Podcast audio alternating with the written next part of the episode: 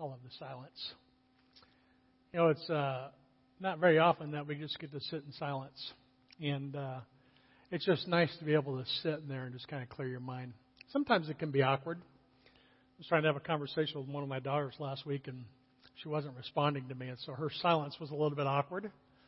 You know, sometimes you walk in and you have expectations that something's going to be happening, and uh, when it's quiet, it can be awkward. And so silence can be awkward, but uh, you know, sometimes when you need to clear your head, it's just nice to be someplace where there is no noise. I can remember I was probably about 11, 12 years old. I did not have a relationship with Christ, but God had gotten my attention. Um, I was in the desert with my grandma, my grandma Miller on my mom's side. Um, they homesteaded a piece of property out in the desert in uh, Joshua Tree, California. And uh, there's just a little home in the middle of this huge, vast desert. And uh, we used to go out there, you know, quite often actually. We'd go shooting and kind of walk around. I loved hanging out in the desert. And I can remember one day my grandma and I had gone out for a walk, and she kind of showed me a little trail, and we went up into the mountains and. And I can remember uh, one day just kind of taking off on that trip by myself, and I was sitting out in the middle of the desert. I sat down, and I can remember just the silence. There was a power line that was probably I don't know 20 miles off, and it was funny because it got so quiet I could actually hear the the power line going through the desert. It, it just struck me as a as a kid um, how neat it could be when we could actually get quiet. And then something happens as we start to grow older, start to have kids, we start to get jobs, life comes in, and it just gets crowded out, doesn't it? You know, I think one of the reasons I love this story about Moses and the burning bush in chapter 3, which is what we're looking at this morning, was because of just the memories that it evokes for me about what it means to be out in the desert, out in the hills, and to be, you know, by yourself and in the quiet. I, it just, uh, it just strikes up so many emotions for me and it's got just so many great memories. But uh, you know, more than just the memories and the silence. This passage in Moses, uh, as we look at his life in Exodus chapter three, was one of those passages that changed my life, because there was a point at which my life had kind of, I just kind of run all my relationships into the ground, just trying to keep up with stuff, and and uh, I can remember coming to this passage and thinking, wow, I wish I could find some quiet like that, and it, that memory clicked in my head. And as I kind of read through it, and after I became a believer, the passage became even more meaningful. And so we're in a series. Um, we're finishing that up today. It's Bible stories that changed my life, and I want to share with you a story that changed my life uh, from Exodus chapter three. And I'm looking forward to our time together. If you brought your Bibles with you, I want to encourage you to turn with me to Exodus chapter three, and I want to read uh, those verses with you. If you didn't bring your Bible with you, then you can just listen along as I read. In chapter 3, Moses was tending the flock of Jethro, his father in law, the priest of Midian. And he left the flock he led them to the far side of the desert, and he came to Horeb, the mountain of God. There an angel of the Lord appeared to him in flames of fire within a bush. Moses saw that though the bush was on fire, it did not burn up. So he thought to himself, I'm going to go over and check this out, see this strange sight while the bush does not burn up. When the Lord saw that he had gone over to look, God called to him from within the bush and said, Moses, Moses. And Moses said, Here I am. Do not come any closer, God said. Take your sandals off, for the place that you are standing is holy ground. He said, I am the God of your father, the God of Abraham, the God of Isaac and of Jacob. At this, Moses hid his face. He hid his face because he was afraid. The Lord said, I have indeed seen the misery of my people in Egypt. I have heard them crying out because of their slave drivers, and I am concerned about their suffering. So I have come down to rescue them from the hand of the Egyptians and to bring them up out of that land into a land that is good and spacious, a land flowing with milk and honey. God says down in verse 9, the cry of the Israelites has reached me. I have seen the way the Egyptians are oppressing them. So now go, I'm sending you to Pharaoh to bring my people, the Israelites, out of Egypt. But, but Moses said to him, Well, who am I that I should go to Pharaoh and bring the Israelites out of Egypt? And God said, Don't worry, I'll be with you. And this will be a sign that I'll be with you into all that I send you to. That when you brought the people out of Egypt, you will worship God on this mountain. Moses said to God, Suppose I go to the Israelites, and I say to them, The God of your fathers has sent me to you. And they ask me, What is his name? What shall I tell them? God said to Moses, I am who I am. This is what you are to say to the Israelites I am sending you. Let's open our time together in prayer. Father, I just want to thank you for the opportunity we have to come together this morning to um, just to be in silence. I'm God to be able to experience your presence in our lives. And God, I just thank you for this special time that we could worship you and praise you. And God, I just thank you that your word is living and active in this morning as we come to look at these passages. Looking at the life of Moses, I pray that you would draw us each closer to yourself. God, I know that these passages have changed my life. I'm grateful for that, and I just pray that through our time together this morning, the lessons that we're learning, uh, we can encourage one another and continue to be changed and uh, just be drawn closer to you. And God, we lift our time up to you uh, together. It's for your purpose. I pray these things in Christ's name. Amen.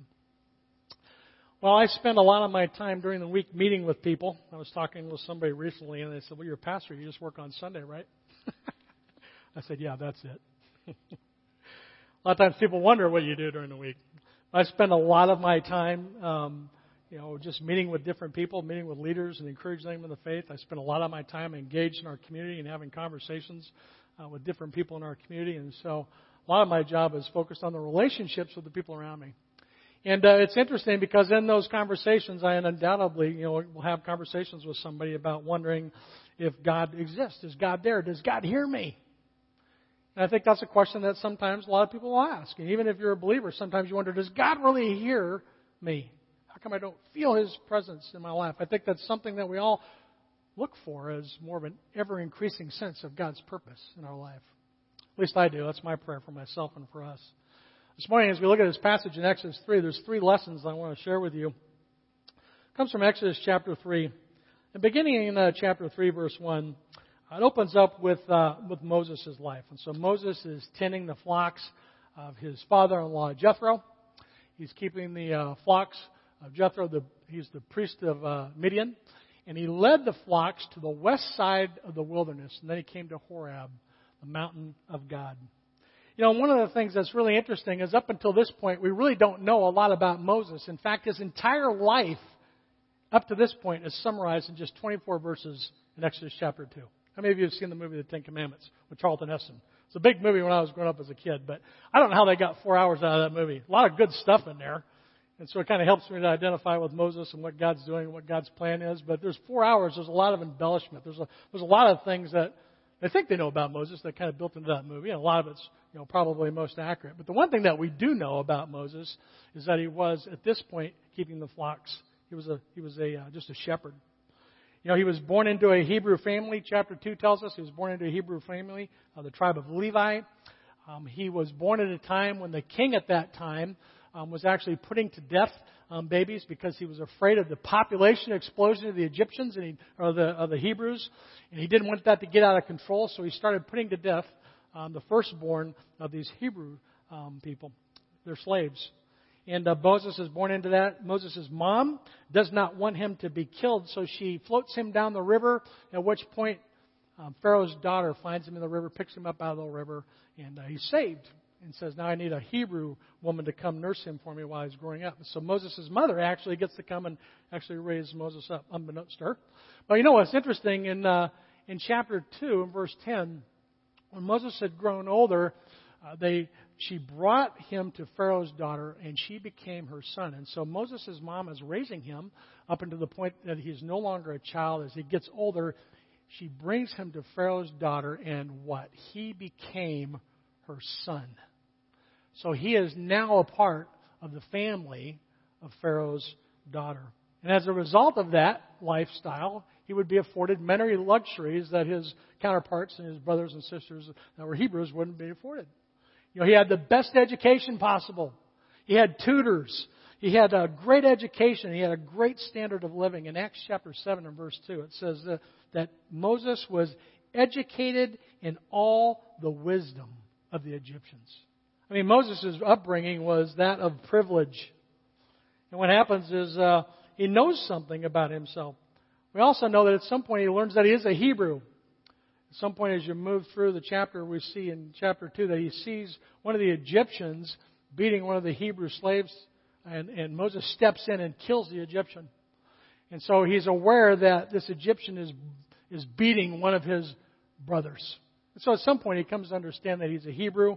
Um, as a result of that incident, he's cast out of the family. He loses all of his privilege. And it says that when Pharaoh hears about the story, he wants to kill him.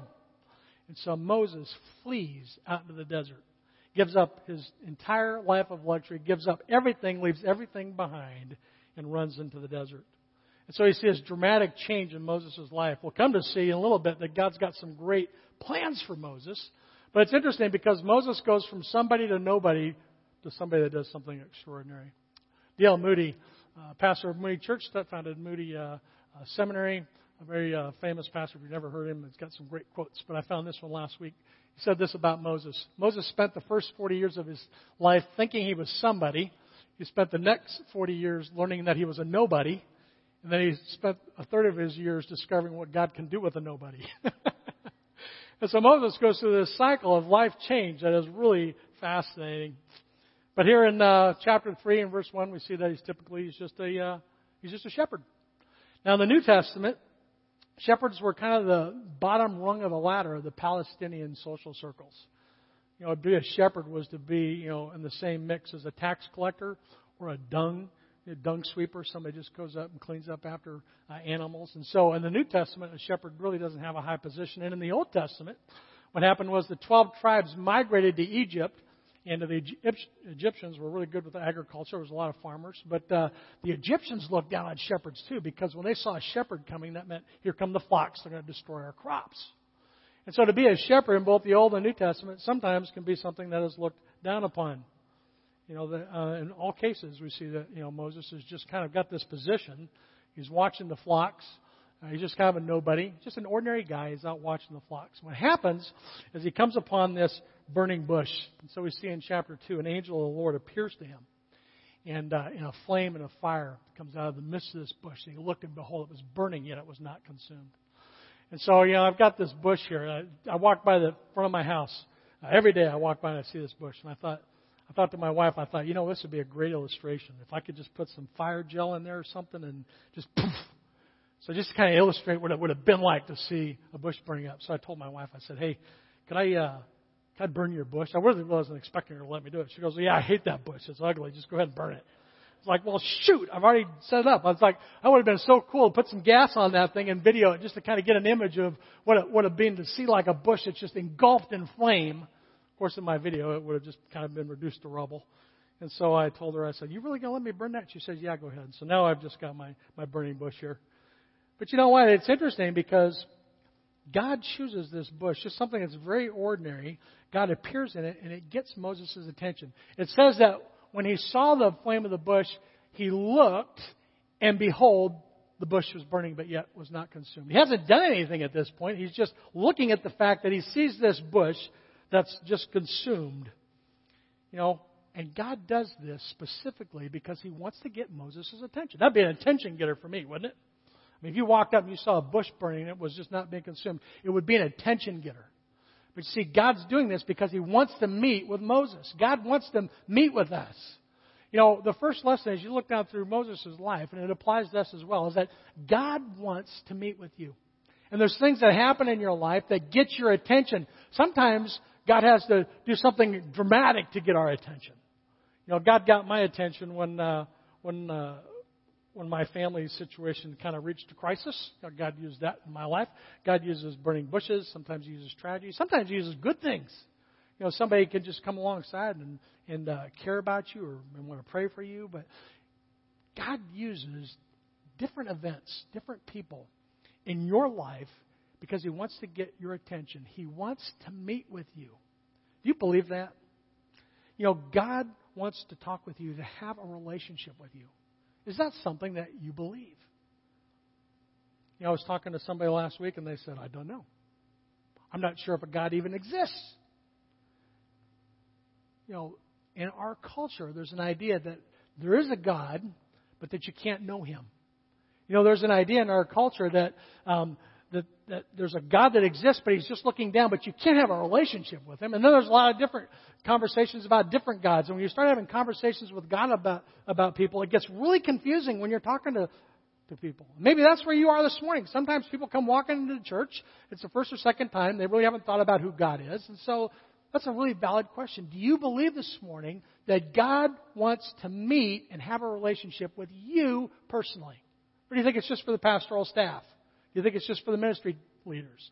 Do you think it's just for people that come to church every week? Do you believe that God wants to have a relationship and to meet with you personally? He does. God wants a relationship with us. And he demonstrates this in this that he sent his son. You know, one of the things I love about John 3:16 is that this love applies to everyone. God so loved the world that he gave his one and only begotten son that whoever believes in him should not perish but have eternal life. That verse focuses on us on the security of who Christ is. But I want to talk about that love that God has for the world because you know it's interesting. I've just got four kids and um, I love all of my kids equally.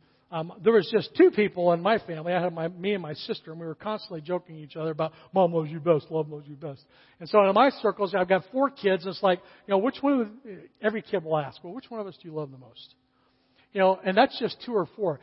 You know, when this country was founded in 1776, there was only there wasn't even a billion people on the planet. Today it was six billion at one point I looked. I think it's up to seven, almost eight right now. The population's exploding. Can God love me? There's eight billion people on the earth. Does He really love me personally? The fact that God can love you and love you and love you and love you and love me in a personal basis is just astounding. And it's hard for us to understand. But you need to know that if, even if you don't feel special, you are. You have been created with a plan and a purpose. There are no accidents in life. God loves you, as evidenced by the fact that you're here. God wants a relationship with you. God loves every single person that's been created in the earth. And He demonstrated that by sending His Son to die a criminal's death for us on the cross in 1 John chapter 4 verse 10. And this is love. Not that we have loved God, but that He loved us and sent His Son to be the propitiation for our sins. He paid the penalty for our sins. Love is in the fact that even if you don't feel it, even if you don't know it, God loves you anyway. God wants a relationship with you. And that is a foundational lesson because when somebody hears for the first time, God loves you, and wants a relationship with you, 75% of the people that you tell that to will not be able to get their mind around the fact that God loves them and wants a relationship with them.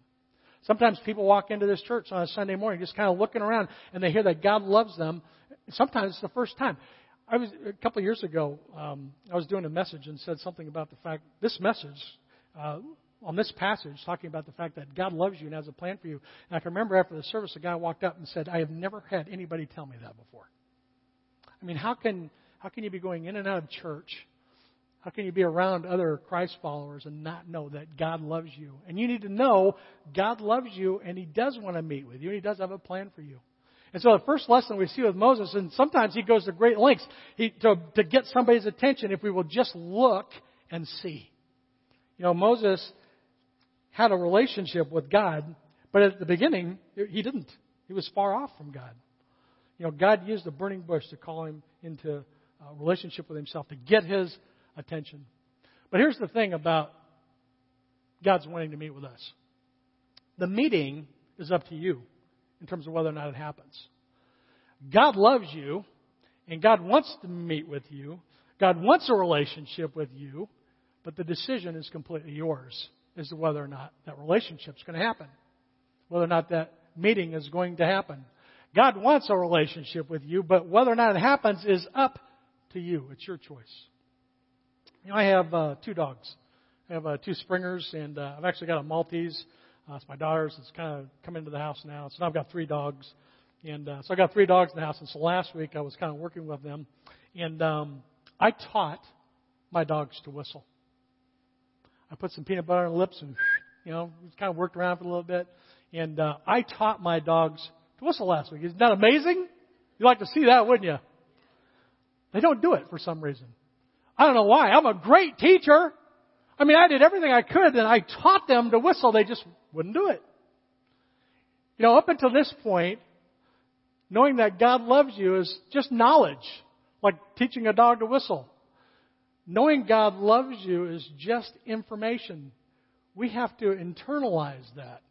We have to apply that. We have to do something with that information. God wants to meet with us, but the meeting is strictly up to us. Moses sees this burning bush. In verse 3 and 4, he said, I'm going to turn aside to go see this great sight, why the bush is not burned. And when the Lord saw that he had turned aside, he called to Moses out of the bush, Moses, Moses. And Moses said, Here I am. You see, up until this point, Moses has just seen the burning bush. You know, the angel of the Lord appeared to him in a flame, and he looked and he saw it. But then in verse 3, he says, I'm going to turn aside and go see this great thing. He stopped what he was doing. And I love the imagery of that word turned aside. Moses was with the flocks. It'd be like if, if I was at my job working and I'm, I'm doing what I need to do, and all of a sudden I stopped working and I went over here to go see what was happening over here. I can see something, but that doesn't mean I'm going to respond to it, right? Moses, not only did he see it, but he turned aside from what he was doing to go investigate this. And this is why, this is so important. This is why you're here today. This is the, this is the summation of the message. It's not just enough to know. You have to respond and you have to turn aside.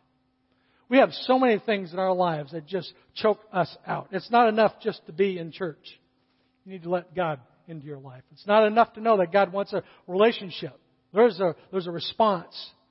You know, Jesus died for us to demonstrate that God wants to have a relationship with out of His love. But John writes this in chapter 1, verse 12.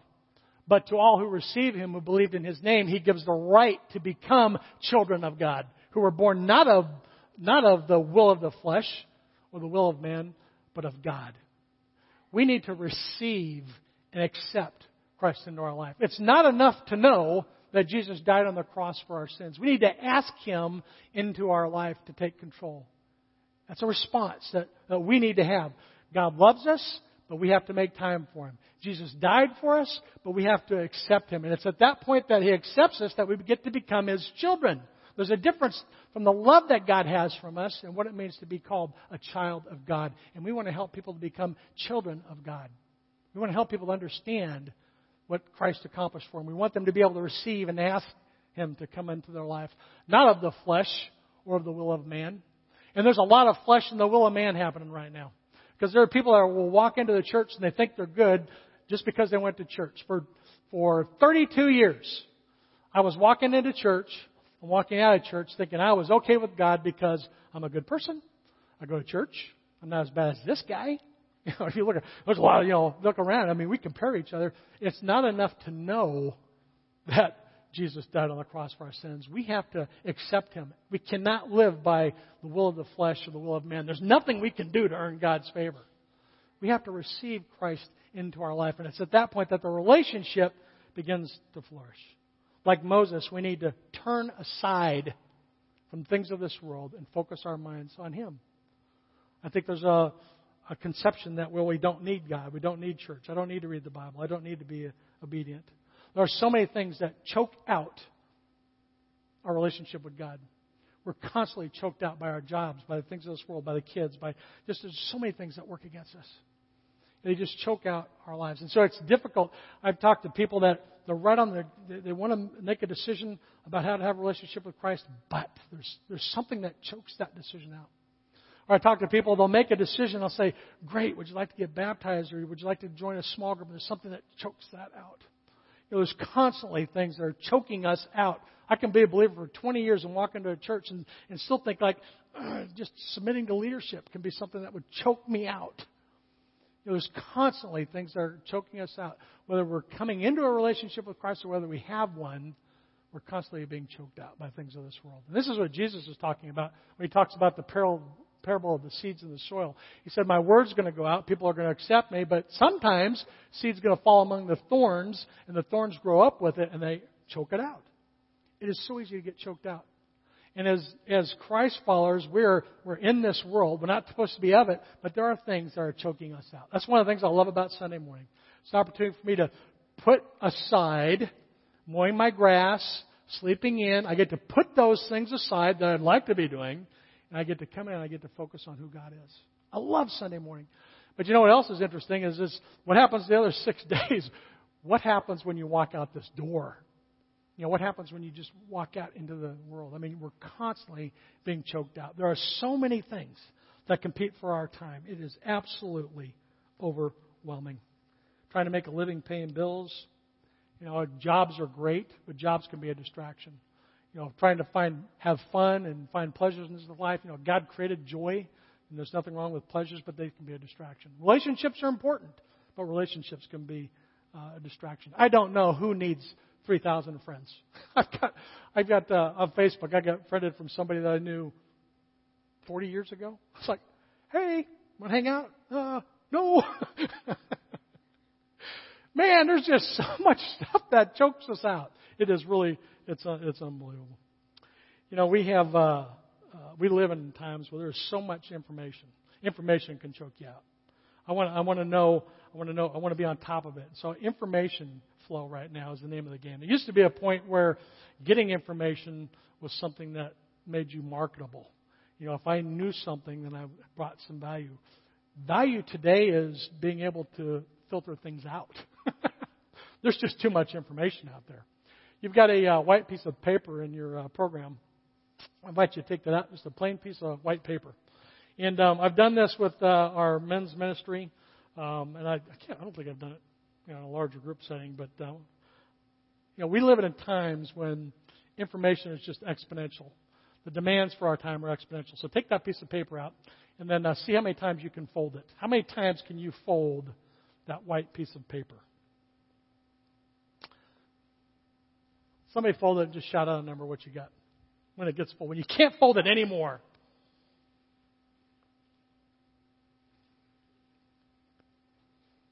One, two, three. somebody hit a limit yet? So somebody got six. Anybody get more than six? If it was a perfect square, you might be able to get seven. Uh, start with a newspaper, start with eight and a half by elevens. Whatever piece of paper you start with, the most that you can ever fold a piece of paper is seven times before it reaches its capacity to be able to fold it, fold it again. And so you start with a piece of paper, typically they're you know tenths of a thousandth of an inch thick. Fold it once, 0.28, 0.56, 8. If you fold it at six times, it's probably you know three quarters of an inch thick. If you could fold it again to seven, get 1.9. If you could fold it ten times, it would be almost a foot thick. It's just simple math. This is just simple math. There's no trick to it, nothing to it. It's just being extrapolated. If you could fold it another 22 times, it's a foot thick at 10, then a foot becomes 2, 2 becomes 4, 4 becomes 9.56, 1976. When you get to 22nd fold, you are almost a mile thick. If you could fold a piece of paper 22 times, it would be a mile thick. And here's the kicker. If you could fold it another 20 times, it would be as thick as the distance from the surface of the earth to the moon. If you could fold a piece of paper 40 times, it would be as thick as the distance between the earth and the moon. 238,000 miles. 242,000 miles. It'd actually be further than that. That is the power of exponentials. And so we're in an age right now where information is growing exponentially. And so a hundred years ago, the people that knew something were really valuable. 1776, our country wasn't even a nation. There wasn't even a billion people. And so doctors and lawyers, those people were educated. They just, they knew everything. They were really valuable. You know, just 200 years later, today's age, um, We've got almost 9 billion people on the planet, and information has grown exponentially. I can pick up my cell phone and, in a matter of seconds, answer any question. Now, there's the, I run the risk of not being able to answer it correctly because there are people out there that have bad information out there. But if you filter it through, you have access to more information today than the accumulated knowledge of information throughout history. There's just so much to know. There's so much to know. And it chokes you out because you can't know everybody. I don't want to know what's going on with 1,200 people that I know in the past. I, my brain does not have the capacity to do that. We don't have the capacity to handle and process this kind of information. And we're desensitized to embracing silence because we're afraid we're going to miss out something. Just the ability to still your mind. If you just got quiet for a minute you know, something's going to pop into your head. Think about how many things pop into your head when you just try to still your mind.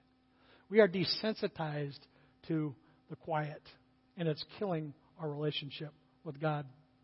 Elijah was an Old Testament prophet. God called him uh, in First Kings. He had an important relation, an important mission for him.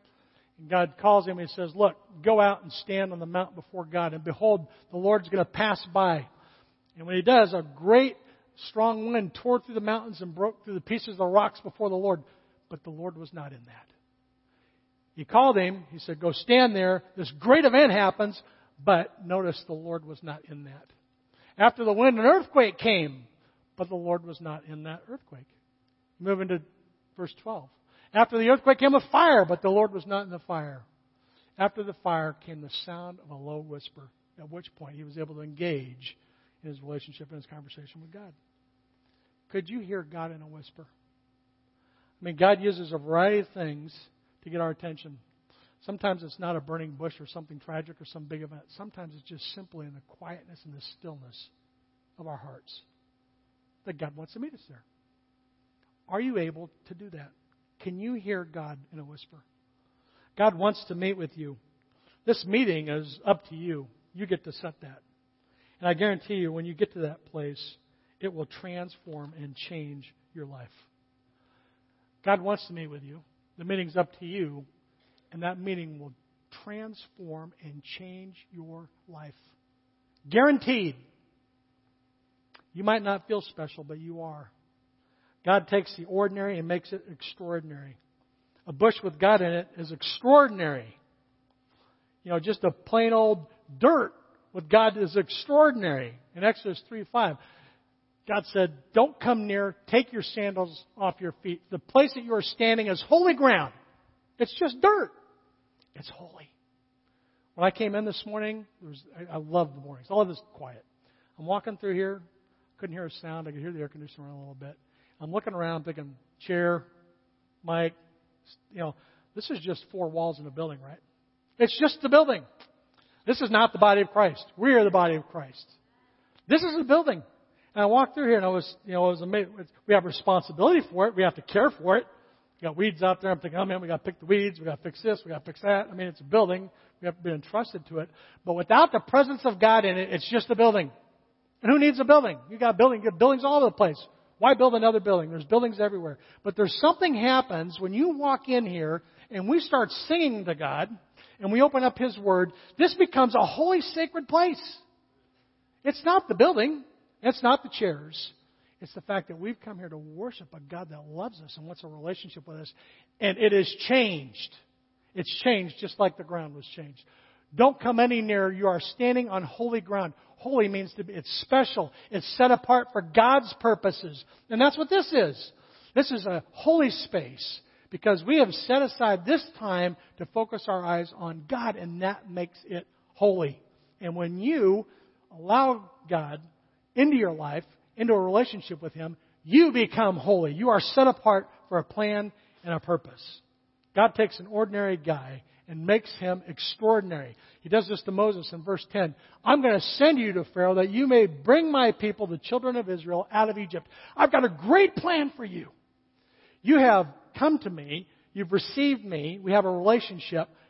I've got a great plan for you. And it's an extraordinary plan. Moses would lead the children of Israel out of Egypt. A million people would walk out into the promised land. That was a huge plan.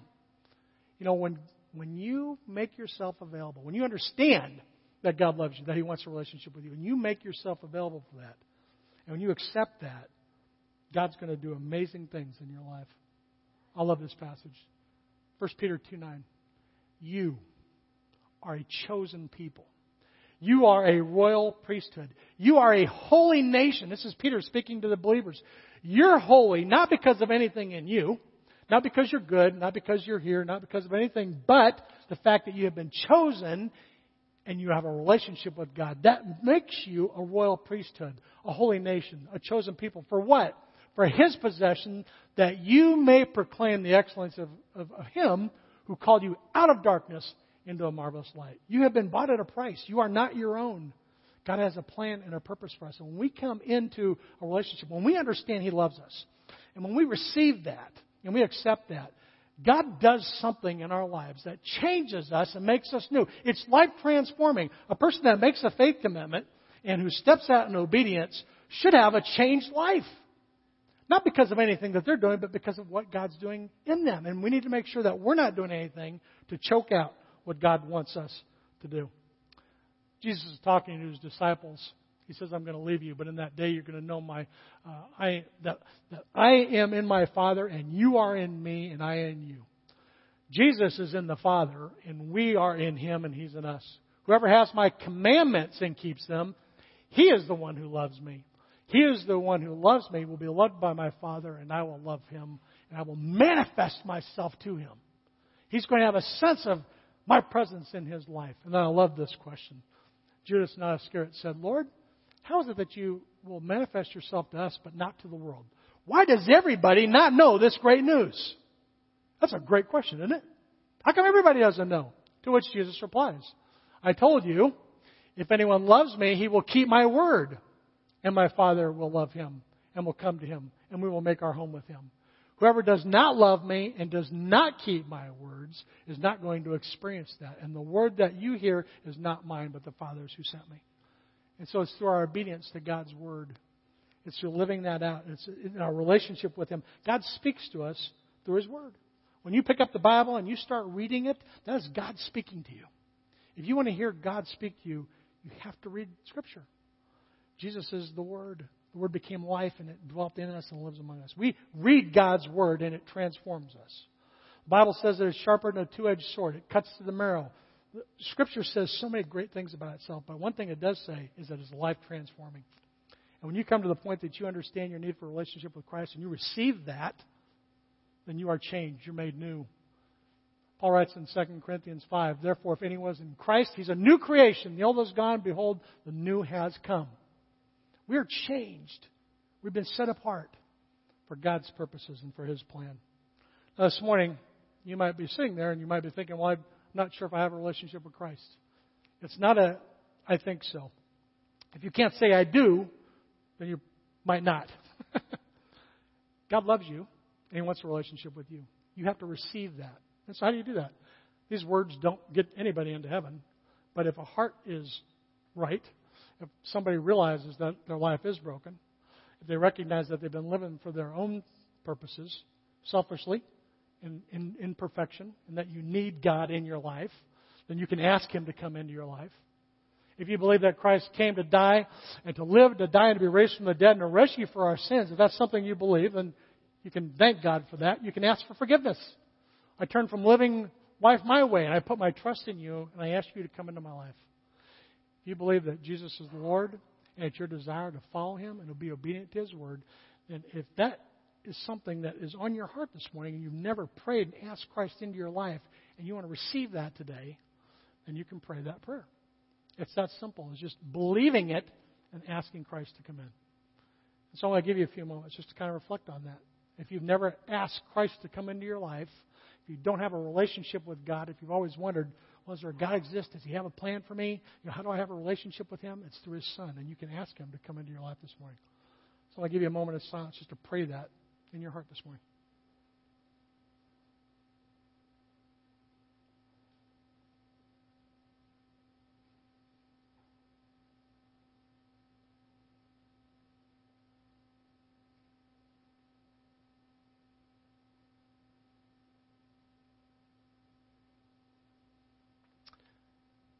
Good news is that you pray that one time. I grew up thinking I used to, I got exposed to, well, you, if I mess up, I have to keep praying that. You know, when you ask Christ into your life, you're made new, you're sealed, you belong to Him. You pray that once, that's being justified before God. But this process of growing Christ like is something that every believer has to work with. You know, something that I pray on a routine basis is that I might know God in an ever increasing way. And so there's a second prayer here. If you can back that up for me. The second prayer. Could you get that for me, Kyle? I know that I'm saved by God's grace through faith in Christ. I know where I'm going. I know that I am His workmanship, that I have been created in Christ Jesus to good, good works which God has prepared beforehand, that I should walk in them. I know this world is full of distractions and that it keeps me from the work that God has for me. And so, if you're a believer this morning, I want to ask you, would you pray that God would protect you from distractions? If you've been distractions, you can ask forgiveness for that. Forgive me for the times that I've been distracted and haven't done what you have prepared in advance for me to do. Strengthen my faith so that I can be an ever increasing better witness for you. That's a great prayer.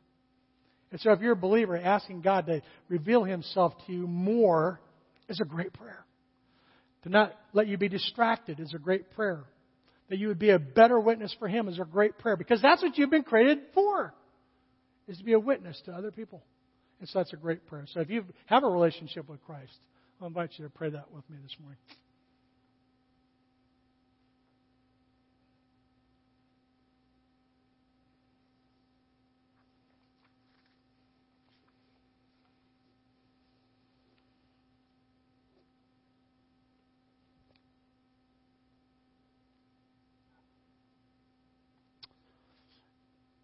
Received a uh, program on the way in. There was a welcome slip attached. On the back side of that, there was a place for you to share your name, uh, your contact information. On the back of that was a place for you to uh, indicate if you are interested in have, having a relationship with Christ. And so, if you prayed that first prayer, if uh, you asked Christ to come into your life and take control, there's a place for you at the back just to indicate um, relationship with Christ. I'd love to be able to follow up with you and talk with you about that. Um, if you already have a relationship with Christ and um, you prayed for God to reveal Himself to you more, uh, that's a great prayer. I want you to share that with me as well. If you've never had an opportunity to be baptized, that is one of the first steps of obedience. We have a baptism service coming up on the 13th. So if you have a relationship with Christ and you've never had an opportunity to be baptized, I'd love to talk with you about that. If you're not quite sure where to start, we have a starting point class coming up on August the 13th. Um, but I want to help you to be able to experience more of what God has for you. I'm so glad that you were with us this morning. Would you pray with me? Father, I just want to thank you for this beautiful day you've given us. I thank you for the hope that we do have in Christ. I thank you for your word that's life transforming. God, I thank you for Moses and for his life and for his obedience and for the things that we can learn from his word. And uh, God, thank you for the chance that we could be here this morning. Uh, God, this is a holy place. And I just thank you for uh, your presence here and in our lives. God, I pray that you would continue to draw us closer to yourself. We look forward to the great things that you're going to do in and through us through this ministry and our lives together. We pray all these things in Christ's name. Amen.